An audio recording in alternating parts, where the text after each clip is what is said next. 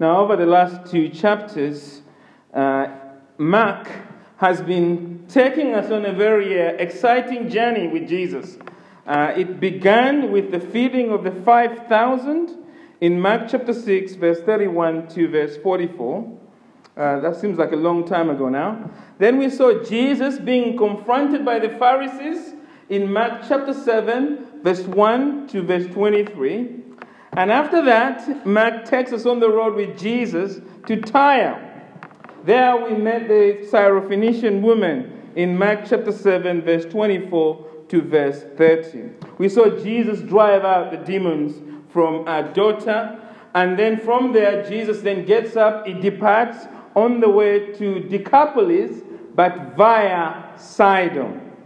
Right? And we got to to Decapolis eventually. I suggested that probably the journey took at least eight months on foot, making that journey. So perhaps after a year from, from, from where he was in Tyre, Jesus was now in Decapolis. We saw that. And when he arrived, these people in Decapolis had previously rejected him, but when he got there, actually, it seems that the demons that he had driven out of that man were no longer harassing the people, or perhaps not. It just seems that the, the man now Jesus had set free, okay, you remember the man in Mark chapter 5, uh, who was a terror to the people of Decapolis. Well, he had become something of an evangelist, hadn't it?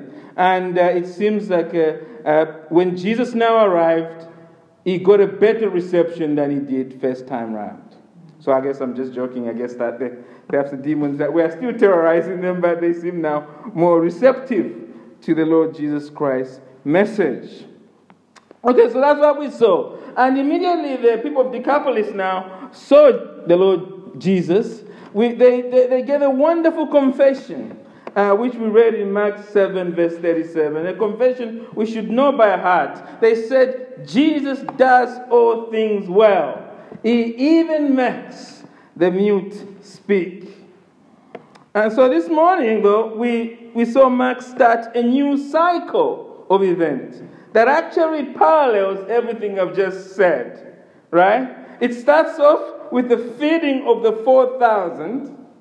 And just like before, Jesus is about to face confrontation from the Pharisees. And that will be followed by a, a healing. And then Peter's famous confession. So we have Mark doing this twice, right? Mark has recorded these historical events in this way because this is the order in which they happened in the life of our Lord Jesus. That much is clear. But also, he's recorded them like this because Mark wants to help us believe the good news that Jesus Christ is the Son of God. We must repent and truly believe in Jesus. So, putting the events in a repetitive sequence as he's done them, and, which effectively means leaving out other things that also happened, he's done that. So, he's given us two cycles, um, leaving out details. And the reason he's doing that is to help slow learners like me, right? Uh, he wants people like me, it takes a while for the truth to sink in. So, Mark wants to repeat some of the truths again for us to really get this that Jesus is the Son of God. If you like, the first confession from the pagans in the Decapolis, he said it was setting us up for Peter's confession that is coming. Mark does not want any of us to fall into a serious danger the danger of unbelief. By unbelief, I mean willful rebellion against the person and work of Jesus. You have heard the sermons, you have heard, you, you know the Bible, yet you are willfully rebelling against Him. And that's what Mark really wants to warn us about the danger of doing that. It is a danger actually that's open to not so much the unbelievers, but those of us who are the churched people. People that perhaps have grown up in church or they, they sit under sermons every Sunday. There is a serious danger of unbelief. Now, I should point out before we even get into this that unbelief is different from momentary doubt. Uh, sometimes we doubt things, don't we? But those doubts, um, often, when, they, when they're just doubts, they actually lead us to look to God for answers, and we discover more revenge, don't we? And we've seen that with the disciples. They've been doubting a bit of Jesus, they've been doubting a bit about Jesus, and actually their faith is growing, though it is not obvious, but you see that it is growing. So there are doubts like that, which are momentary doubts, which all of us have. That's not what I'm talking about. Unbelief is a state of being, it's where we are not pursuing Jesus, uh, but we are instead growing distant from Him. Okay, perhaps we've been enlightened about things of God, and, but then there's a coldness that has grown, perhaps even leading to a state of unbelief. And the writer to the Hebrews warns us that any of us, any of us here in this room, may fall into a state of unbelief without even realizing it. Hebrews chapter 3, verse 12 to 14. You can mark that on the side of your Bibles and you can look at it later. Hebrews chapter 3, verse 12 to 14 says this it, it says, Take care, brothers and sisters, lest there be in any of you an evil, unbelieving heart, leading you to fall away from the living God. But exhort one another every day, as long as it is called today, that none of you may be hardened by the deceitfulness of sin. Don't be deceived by sin by unbelief. He goes on to say, For we have come to share in Christ if, big if, indeed we hold our original confidence firm to the end. The proof that you are truly converted, born again, is that you finish the race. And you finish it with ever growing reliance on Christ, not coldness. Because that is a direction of unbelief. So, unbelief is dangerous. And this evening we are going to look at how unbelief manifests itself, just based on what Mark tells us, and how God regards it and what it ultimately costs us. And we'll do this by looking at Jesus' encounter with the Pharisees in Mark chapter 8, verse 10 to 13. And there are just three things, as always, I just want to draw out, not always, but uh, more often than not, three things to draw out about unbelief from here to help us understand this serious danger. The first thing we see in this passage is that unbelief tests Jesus. Unbelief t- puts Jesus to the test, puts God to the test. Uh, this morning we saw Jesus feed the crowd in a remote place somewhere in the Decapolis. He has now dismissed the crowd and is now getting into the boat once more. Look at. Let's look at verse 10. And immediately he got into the boat with his disciples and went to the district of Dalmanutha. So Jesus is going to Dalmanutha. We don't actually know precisely where Dalmanutha is, right? But it's probably on the western side uh, of the Sea of Galilee, probably near Gennesaret, right? And as soon as he arrives, the religious mafia, the Pharisees, come and take him to task. Let's read verse 11. The Pharisees came and began to argue with him, seeking from him a sign from heaven to test him. Let's just pause there. The original word for came here gives us an image of a military style arrival. It's not obvious in English, but it's almost like a military style arrival. Think Nigel Farage with the leave means leave crowd, you know, marching through all the way to Westminster. They, on purpose, they've come mili- military like, very, you know, serious. And they're arguing with Jesus. We are told they are seeking from him a sign, right? And the word for seeking here is zetain. Uh, it's, it occurs 10 times in the Gospel of Mark. And every time it occurs, Mark uses this word, zetain. Mark is conveying for us that someone is trying to obstruct Jesus. This is not seeking, you know, to be taken to the mall or something. This is seeking to obstruct the other person. This is the word Mark uses when the disciples come looking for Jesus. Remember in Mark chapter 1, verse 37, it's like a long time ago now. And this is also the word he uses that the family came seeking Jesus. in Mark chapter 3, verse 32. In, in all of those cases, in Mark, when someone is seeking Jesus, they're not seeking him for salvation. they are seeking, they, they have come to try and control Jesus rather than submit and follow Jesus. These are just the sort of details we need to be aware of and are helpful actually. We only understand them if we're going through the Bible verse by verse because we get a better understanding, don't we, of how Mark is using this word. They have come not to submit, but to obstruct Jesus. And we see here that they don't mean well for Jesus. Why? Because we can see that they're demanding from Jesus a sign. That's what he says. Seeking from him a sign from heaven to test him. They want a sign from heaven.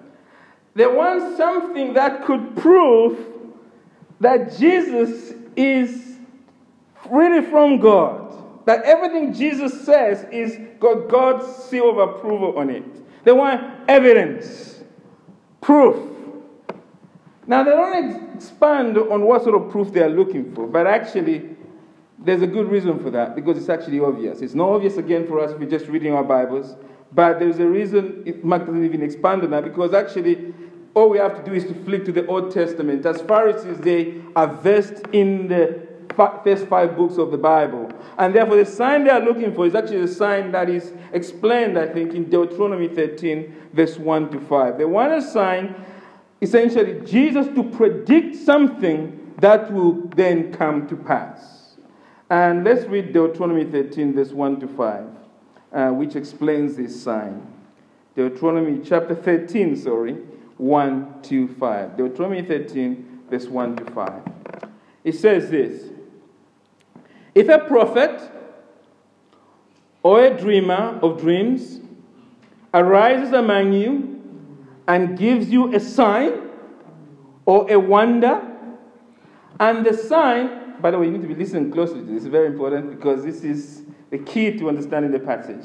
But it takes, you need to actually pay very close attention. It says this. And the sign of wonder that he tells you comes to pass. Very important. And if he says, Let us go after other gods, which you have not known, and let us serve them. So he's performed the sign, it's happened, it's made a prediction, it's come to pass. And then it tells you, Go after other gods. Verse 13 says, You shall not listen to the words of that prophet or that dreamer of dreams. For the Lord your God is testing you to know whether you love the Lord your God with all your heart and with all your soul. You shall walk after the Lord your God and fear him and keep his commandments and obey his voice. You shall serve him and hold fast to him. But that prophet or that dreamer of dreams shall be put to death. Because even though he's performed the sign and it's come to pass, he's got power, it comes to pass. But the key thing is that he has taught rebellion against the Lord your God, who brought you out of the land of Egypt and redeemed you out of the house of slavery to make you live the way in which the Lord your God commanded you to walk. So you shall purge the evil from your midst. Let's go back to Mark. The point there, I just need to note the, the, the, the test there in Deuteronomy is two things. If the prophet performs a sign and it comes to pass, take note. He has power. He does. But listen to what he's saying. Because if he's, if he's saying something that you don't believe, if he's not pointing you to the Lord God of Israel, then of course his power is demonic and you must put him to death. This passage helps us understand the test that the Pharisees are giving Jesus. It is actually a trap. The Pharisees want Jesus to succeed, right? They actually want our Lord to make a prediction. And they want that prediction to come to pass. So that when it happens, they can quickly invoke Deuteronomy 13, verse 1 to 5. They will invoke that because the Pharisees have already concluded that regardless of the miracles Jesus does, they concluded that in Mark chapter 3, verse 22, He is, they're calling him the son of Satan. So they have already concluded by his words. They don't believe he's pointing people to God. They've already concluded that. What they want is this other element of the sign. If he can do something that will actually, if he can make a prediction and it comes to pass, then combining their judgment about his teaching and this sign, then, of course, Deuteronomy 13, verse 1 to 5 comes into being. They will put Jesus to death. They will say, See, Jesus is a dreamer who has given us a sign that comes to pass and is leading people astray to worship him as God. Let's put him to death. Because the issue is not about the miracle, it's about who we worship. And Jesus, by him claiming to be God, which he has in Mark chapter 2, when he healed that paralytic, when he forgave him his sins, already, of course, is claiming divinity. And they are at odds with him about that. So if Jesus now gives them the sign they're asking, well, it's death penalty, isn't it? And notice the word there in verse 11. Did you notice? They were seeking from him a sign from heaven to test him. The word for test, by the way, there means a test with view to destruction. It is the same word in Mark chapter 1, verse 12 to 13, when Satan tests Jesus. In short, Mark is reminding us that the Pharisees are doing the devil's work. This is not a test so that you get a job, this is a test to destroy you. This trick they are performing is straight from Satan's war room. He tested Jesus. Now he's back through the Pharisees. They have come to trap and destroy our Savior. The Pharisees are showing us that people who have an unbelieving heart test God. They are always seeking to prove his trustworthiness. And we see this in the world. We were doing our evangelism last yesterday. It's the same thing that came about. In fact, one lady told me, I know what the Word of God says. This was a phrase. I know what the Word God says, so I don't believe any of it. I want more proof. I want more evidence for God. We share the truth of Jesus with people, but they want more evidence than the Word of God itself. What they mean, of course, is that they want God to reveal Himself to them in the way they want. They want God to bow to their reasoning. This is the fight they have against God who's in charge, really. It's not about what's God has already spoken. The Bible tells us that these attributes is seen in all that He has made, Romans 1. His sustaining power is therefore to sin. The people have all the evidence they need. And they have the living word of God which shines out like a lamp shining in a dark place. But it's not enough for people. Why? Because they are in a state of unbelief. It doesn't matter what you and I tell them, they just won't believe because they don't want to. They have willfully rebelled against God. But this unbelief, beloved, is not just in the world. The unbelief here is the one in churches.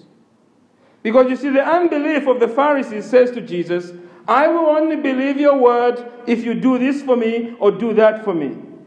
That is the heart of all unbelief. It's conditional belief. And we see this in churches, don't we? Many people are running after miracles, dreams, prophecies, and those kinds of things. What are they doing running after this? Well, they're trying to prove that Jesus is at work. The Bible is not enough for them. They need more to prove that Jesus is really at work. The same old trick of Satan is found in our churches. And this is a danger not only for hypercharismatics or that sort, it's a danger even for us in the Reformed tradition. When we lack assurance that Jesus is with us, Instead of praying to God for strength, we may sometimes be tempted to seek for a sign. We do this ourselves in our own lives, don't we? We start look, something is going wrong and we are beginning to doubt. Is, is God at work in my life? We start asking God for a visible blessing. I'm tempted like the pastor. I'm trying to make a decision on something, and I'm looking for some sign that actually God approves of the decision that I'm making. It's, we, we, we, we, we all have this danger.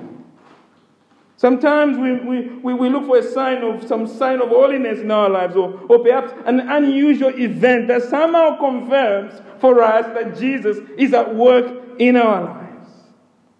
We are tempted to do that, beloved, because we forget that the Bible is enough to guide us. Seeking signs from God is a sin. Don't test God, it is a sin. And we know it is a sin because Deuteronomy 6, verse 16 tells us. This is what Jesus himself responding to Satan says Do not put the Lord your God to the test. It is a sin to ask God to, to, to, to, test whether he's with us, to do the sort of Gideon thing. That is a sin. And sinning like that, it may be evidence that you are actually deceived. If your relationship with God is based on signs and looking for evidence, I'm not saying evidence doesn't exist, evidence is there. But your relationship with God must be based on the trustworthy Word of God, period. Because searching for other forms of evidence, other, other forms for approve, as, as a way somehow for God to prove Himself to you, well, it's evidence that you are being deceived and you are living in a realm of unbelief. You need to repent and trust in the plain Word of God. Because unbelief puts God to the test, and it's a dangerous thing. The second thing we see here is that unbelief not only tests Jesus, actually, unbelief grieves Jesus.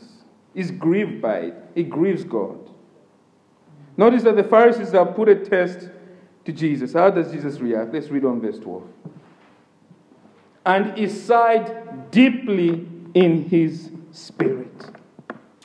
The word for sigh deeply there means literally Jesus is groaning deep. Remember when he, when he, when he saw that man who couldn't speak and, and, and, and uh, speak, with a speech impediment in Mark chapter 7 and uh, in the Decapolis. And uh, uh, Jesus there sighed, didn't he? He looked up to heaven and sighed. This is deeper than that. This is the original word literally means is groaning.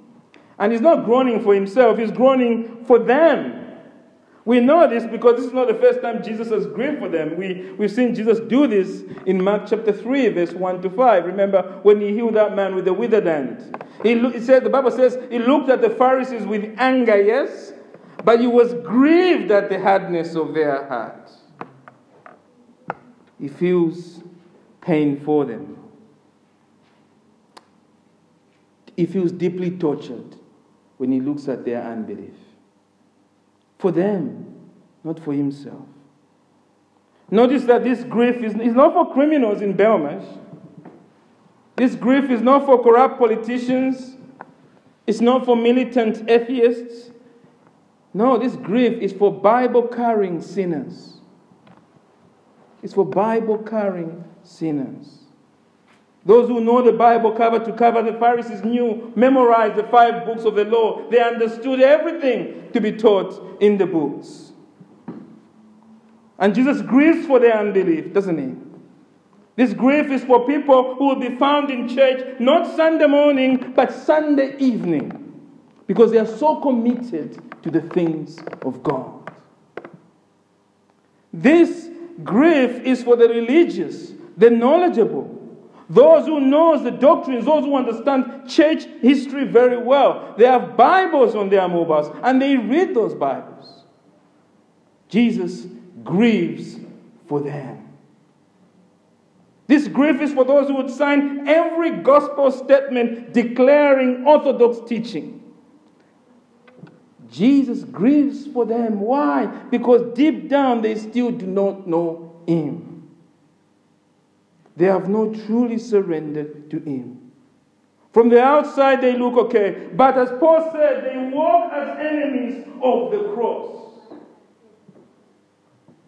Their hearts are set really on earthly things. Even their religious worship is simply for self enrichment. Their, their names are not recorded in heaven. Now, we are easily fooled by people, aren't we? We are quick to pronounce everyone who says they believe in Jesus when we know the mean. We say, Yeah, you're a believer. I'm like that. I want to believe when I meet people they are believers. But Jesus is not fooled by anyone, He sees right to their heart. And He's seen the hearts of the Pharisees here. He knows what they're up to, and He grieves for their unbelief. He sees many of us who are religious and do not have a heartfelt trust in Him, and He grieves for us even as other believers are patting us on our backs as pillars of the church. Jesus looks at the heart and grieves. I wonder, what does Jesus make of you right now as he looks at you? Is he delighted at your surrender to him? Or is he grieved at your unbelief? You see, beloved, following Jesus is not a matter of being around Jesus. That is, in fact, it impresses me that the Pharisees are everywhere where Jesus is. They are followers. Not, to, not in a different way. They are following him. They are around him. They understand his teaching, everything. And if we didn't know what they were saying, we think they're the number one fan. If we're not listening in, we think they're the number one fan. Because they're everywhere Jesus is in Mark. You see, following Jesus is not a matter of being around Jesus, of knowing some facts about Jesus, or being found in the church. No, following Jesus is a heart transplant. God must crack open your chest, remove your current data, corroded by filth and sin, and replace it with His own new heart. It is a second Genesis. It is a heart operation that completely changes the heart. And you do not just get a new heart, as we are learning in 2 Peter. God plugs not only a new heart in you, He plugs that new heart to God Himself, so to speak. We share now in the divine life of God. God the Father, God the Son, God the Spirit. The triangle of the Trinity is enlarged. We are now at the center. We draw our very life from Him. We now share, partakers, as Peter says, in the divine nature. And the result of that must be radical, isn't it? Because if that's what's happened to us, it changes everything, doesn't it? Your life now starts growing, becoming more like Jesus. Because as you spend more and more time with Jesus, you become more and more like Him. Every day, the goodness of Jesus increasingly replaces your moral filth. Each passing week, the love of Jesus is becoming your love. Each month that passes, His desires are becoming your desires. Every year, the life of God grows and grows in your life with increasing intensity through your spiritual veins. You still sin, but you're becoming more sensitive to just how sinful you are. You are desiring to put the old man to death increasingly. A true follower knows something about this experience. They're growing every day in feeling the sinfulness of their sin. And they are looking to the cross continuously, to the cross of Jesus continuously. Does this describe your life? Are you growing in loving Jesus? Are you growing in loving His people? Or have you become cold in your approach to Him? Because if that's the case, then Jesus is grieving for you right now. Because underneath all that you have tick, tick boxes you've ticked, your heart is still one of unbelief. You still need to be born again. And the grieving of Jesus is important here because it shows us look, Jesus is not angry at you. But he's grieving. Why is he grieving? Why is Jesus grieving for you? He's grieving because he can see the horrors of hell. He can see the horrors of everlasting punishment that lies ahead of us. That's why Jesus is weeping. And beloved, when we look at the lost, let's us pray, if we truly know Jesus, to have such a heart that grieves for sinners. We must not be angry at sinners. We must ask God to help us to grieve for them, to pray heartfelt prayers for them, if we ourselves are truly converted. Because that's the if in this passage. Mm-hmm. If we are becoming more like Jesus, we will be becoming more grieving for sinners like Jesus. Amen? We will become more like that. And if we're not, then of course, we need to go into the hospital room, don't we? This, the surgery room. And we need that spiritual heart surgery to be done, right? By the Lord Jesus, Dr. Jesus, to change our heart, to really be born again, essentially. It's not that we are born again before we went. We need now a real thing. So I would like to encourage you this evening just to examine your heart.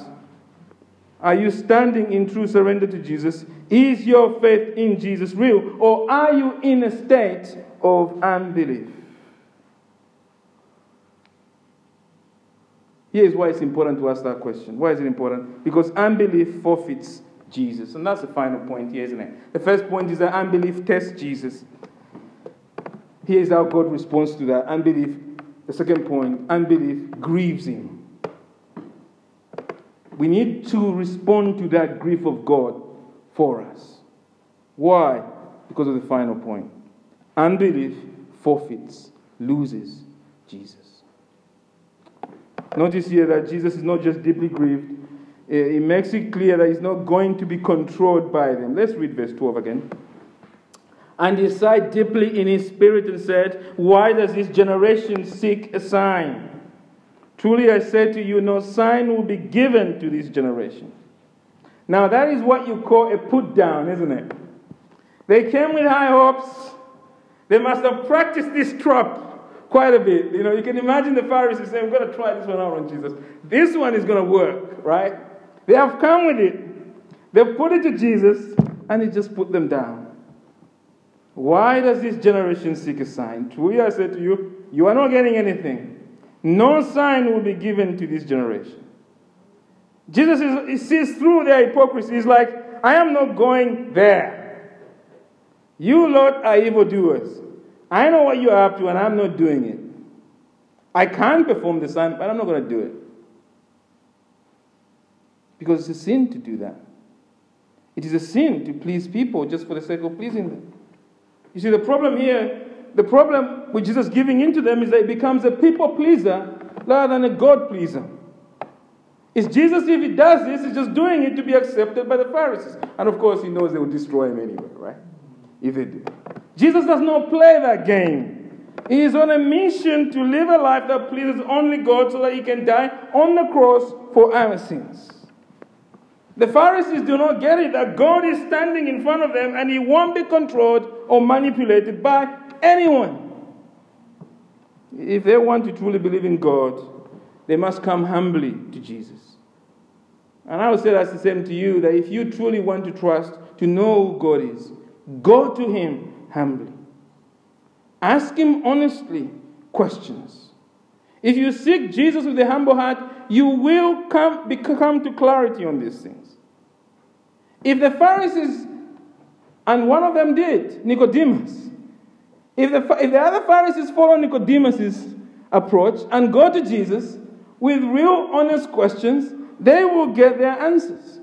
If they are struggling because of some situation they're in, and they go to Jesus as John did when he was in Herod's prison, he sent people to ask for clarity on Jesus, and he got his answer. Jesus responds to those who seriously come to him with a humble heart.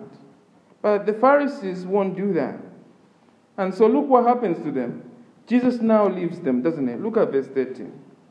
And he left them, got into the boat again, and went to the other side. You may have read this so many times in the Bible. But when you see the context in which this is happening, you realize that Jesus' departure here is symbolic. The Pharisees are dangerously losing Jesus now. They will come back to try and trap him, but they, they do not realize that time is running out for their unbelief. Not long from now, they will crucify Jesus. And Jesus leaving the Pharisees is a visible sign to all, is a visible warning to all of us. If a person remains in a state of sin and unbelief, you will eventually forfeit the opportunity to come to faith in Christ. Of course, God is sovereign. He will call whoever He will. But you have an opportunity to respond to Him. And if you don't, verse 13, and He left them, got into the boat, and went on to the other side. He has told them enough. Now they must decide whether to believe him or not. If a person remains in a state of unbelief, they will eventually forfeit Jesus. Now, let us be clear that if you are truly converted, the Holy Spirit lives in you permanently, and you live in God. So you can never forfeit Jesus. If you have had that heart, spiritual heart surgery performed on you by Dr. Jesus. And the evidence that you do belong to God is that He will not allow you to live in a state of perpetual rebellion against Him. If you rebel against God in some area, or if your heart becomes cold to things of God, if you have truly been born again, God will reinvigorate your spirit, He will move you back into things of God, and you'll be standing tall again in Him. You'll go on to grow. Even your backsliding will be used by God in an amazing way to strengthen your future for ministry or other things that God may call you on. But if God doesn't correct your rebellion, or if you are becoming cold, cold, cold, cold, and there's no reversal happening there, well, then you simply do not know God, do you? Because Hebrews 12, verse 8 tells us if you are left without discipline, in which all who belong to God have participated, then you are illegitimate children and not sons. God always wins back, disciplines those that truly belong to Him. If He's not doing that in your life, if you're just becoming cold and nothing is changing, if God hasn't shaken you out of that, then of course you are not truly born again. In the same way, if you just continue living for yourself, despite God pleading with you to truly surrender to Him, then of course you don't know God because the sheep, He hears the shepherd's voice. It means you have a stony heart that needs to be made new. You are not truly converted yet. And until that changes, you remain under God's wrath. You see, one day you will stand before God and give an account for your unbelief. You will stand before a God who knows all your sins, grieves for it, and is deeply offended by it. Beloved, all those sermons you heard about how unbelief tests Jesus, all those sermons you heard about how God is grieved by your unbelief, all those sermons you heard about how unbelief destroys us for all eternity. And yet you never truly surrendered to Jesus. You heard the sermons, but never truly bowed the knee. You felt membership, baptism, evangelism, and other things were sufficient to get you there.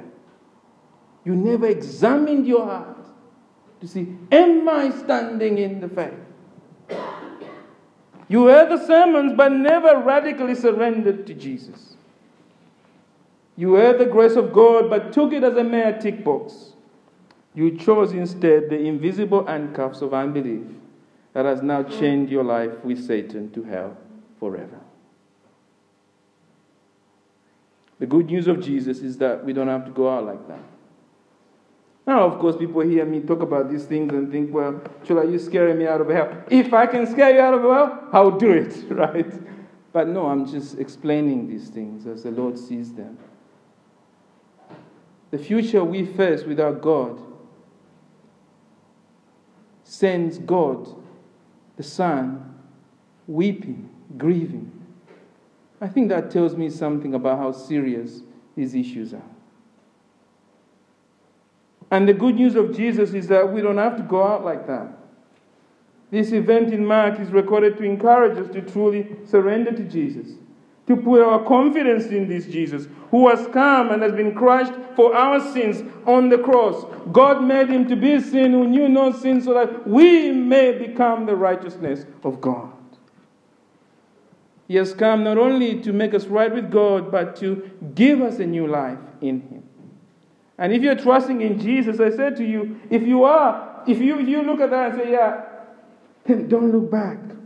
Don't look back. If, you, if you're looking at this and you're thinking, yes, I do trust Him. Yes, I'm struggling, but I do love you, Lord. You know I do. As Peter says, even though I struggle, even though sometimes I do sadly doubt you, but I do love you. Then I said, I, I, said, I, said, I said to you then that, you know, come afresh to Jesus. And this evening, declare a new war on unbelief in your life. No half in, half out. Radically commit yourself to Jesus. Dedicate yourself to Him. Say that for me, it is Jesus to live. Nothing else matters except Him and His glory. And ask the Lord to work that out practically in your life. And as, you, as we come to the Lord's Supper, meditate upon this bread and wine. Let these elements be a visible sermon to draw you even closer to Jesus. It changes how we take the Lord's Supper, isn't it? Because it's a reminder of what we've been saved from. What you've been saved from.